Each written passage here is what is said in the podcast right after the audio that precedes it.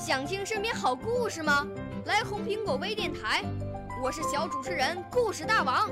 想参加娱乐节目互动吗？来红苹果微电台，我是小主持人开心果。想来我们新闻现场吗？来红苹果微电台，我为你做直播报道。想有个机会脱口秀吗？来红苹果微电台，我带你在精彩栏目中互动开讲。我我们的语言魅力在这里提升，我们的儿时梦想从这里起航。大家一起喜羊羊。少年儿童主持人，红苹果微电台。现在开始广播。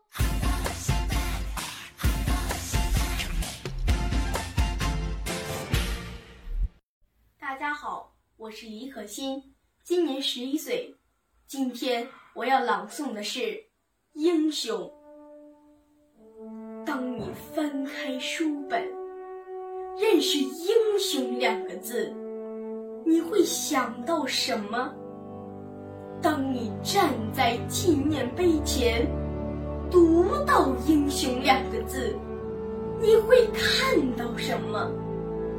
你会看到一把血淋淋的刺刀挑开家门，那个用胸膛护住你的兄长吗？你会看到生养你的土地被掠夺。被瓜分、被奴役、被践踏，那些誓死也要捍卫每寸国土的中华儿女吗？同学们，英雄是什么？英雄是在生死面前敢于踏出一步的人，是在危难之时敢于迈出一脚的人。是浑身弹孔仍用双臂抱紧红旗的人。英雄是心灵满是伤疤，仍旧眷恋这片土地，仍旧痴情不改的人。我们说，当祖国需要时，雄赳赳、气昂昂走向战场的，那是英雄。我们说，当人民需要时，将个人得失置于度外的，他也是英雄。英雄可以是顶起炸药包的背影，英雄更是放在哪